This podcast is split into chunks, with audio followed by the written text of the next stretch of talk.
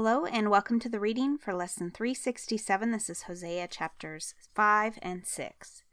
The failure of Israel's leaders. Hear this, you priests.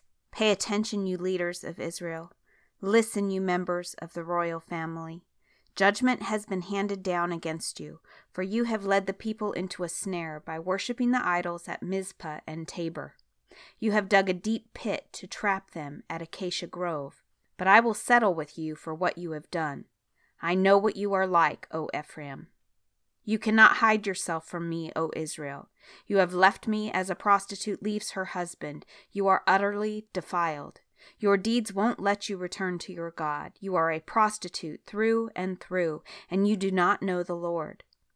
The arrogance of Israel testifies against her.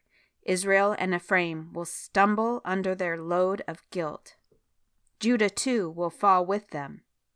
When they come with their flocks and herds to offer sacrifices to the Lord, they will not find him, because he is withdrawn from them. They have betrayed the honor of the Lord, bearing children that are not his. Now their false religion will devour them, along with their wealth. Sound the alarm in Gibeah, blow the trumpet in Ramah, raise the battle cry in Bethaven. Lead on into battle, O warriors of Benjamin. One thing is certain, Israel on your day of punishment you will become a heap of rubble. The leaders of Judah have become like thieves, so I will pour my anger on them like a waterfall. The people of Israel will be crushed and broken by my judgment because they are determined to worship idols.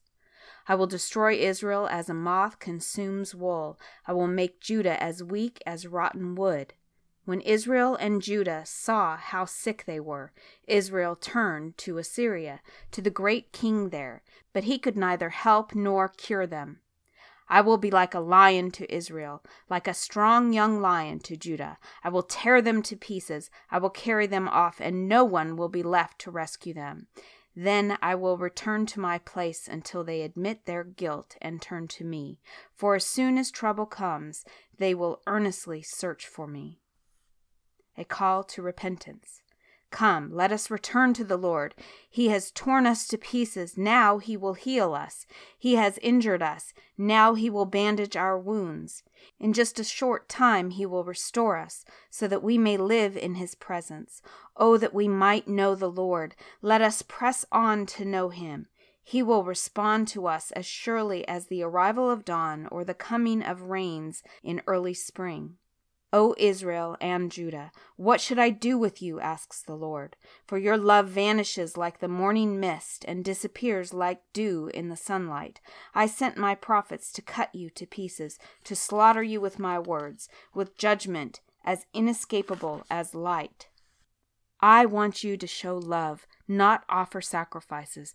I want you to know me more than I want burnt offerings. But like Adam, you broke my covenant and betrayed my trust. Gilead is a city of sinners, tracked with footprints of blood. Priests from bands of robbers waiting in ambush for their victims. They murder travelers along the road to Shechem and practice every kind of sin. Yes, I have seen something horrible in Ephraim and Israel. My people are defiled by prostituting themselves with other gods.